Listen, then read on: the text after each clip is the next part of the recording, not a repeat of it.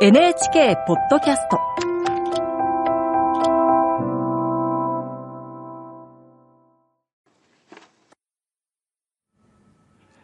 こんばんは、作家の高橋源一郎です。にせんじゅうさんねん、ニュージーランド議会で同性婚を認める法案の採決にあたって賛成派のある議員がこんな演説をしました。ニュースになり エスエヌエス でも取り上げられたのでご存知の方も多いでしょう。その一部を僕の翻訳でお送りします。えー、その議員の名前はモーリス・ウィリアムソン。議員の皆さん、ここ何年も私たちはずっとこの法案が通ったら起こるかもしれない破滅的な出来事について延々と聞かされてきました。私も選挙区の集会でこんなことを言われました。この法案が通ったらゲイたちの総攻撃が始まるって。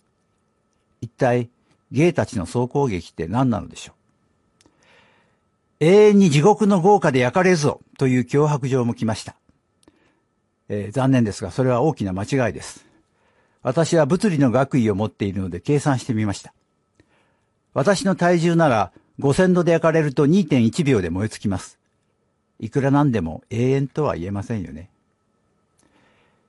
でも反対する人たちの大半は穏健な考えの持ち主です。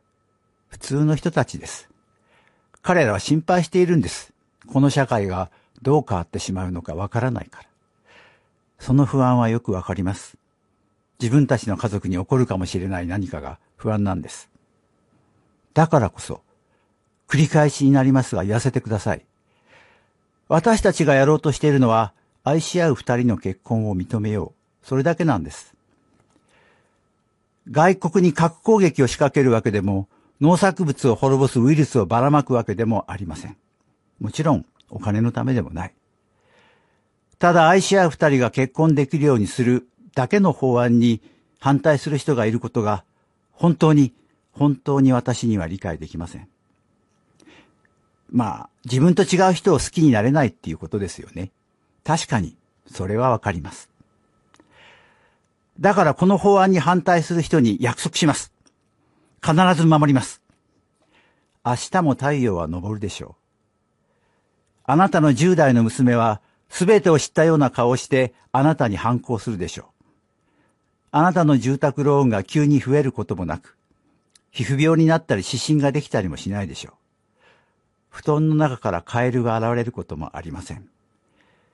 明日もいつものような世界が続くだけです。だから大騒ぎするのはやめましょう。この法案は関係がある人たちにとっては素晴らしいものですが、関係のない人たちにとっては今までと同じ人生が続くだけなのです。そして最後にウィリアムソン議員は聖書の引用で演説を終えました。旧約聖書、新明記、一章、だいにじゅうきゅうせつを読みます。何時、恐るることなかれ。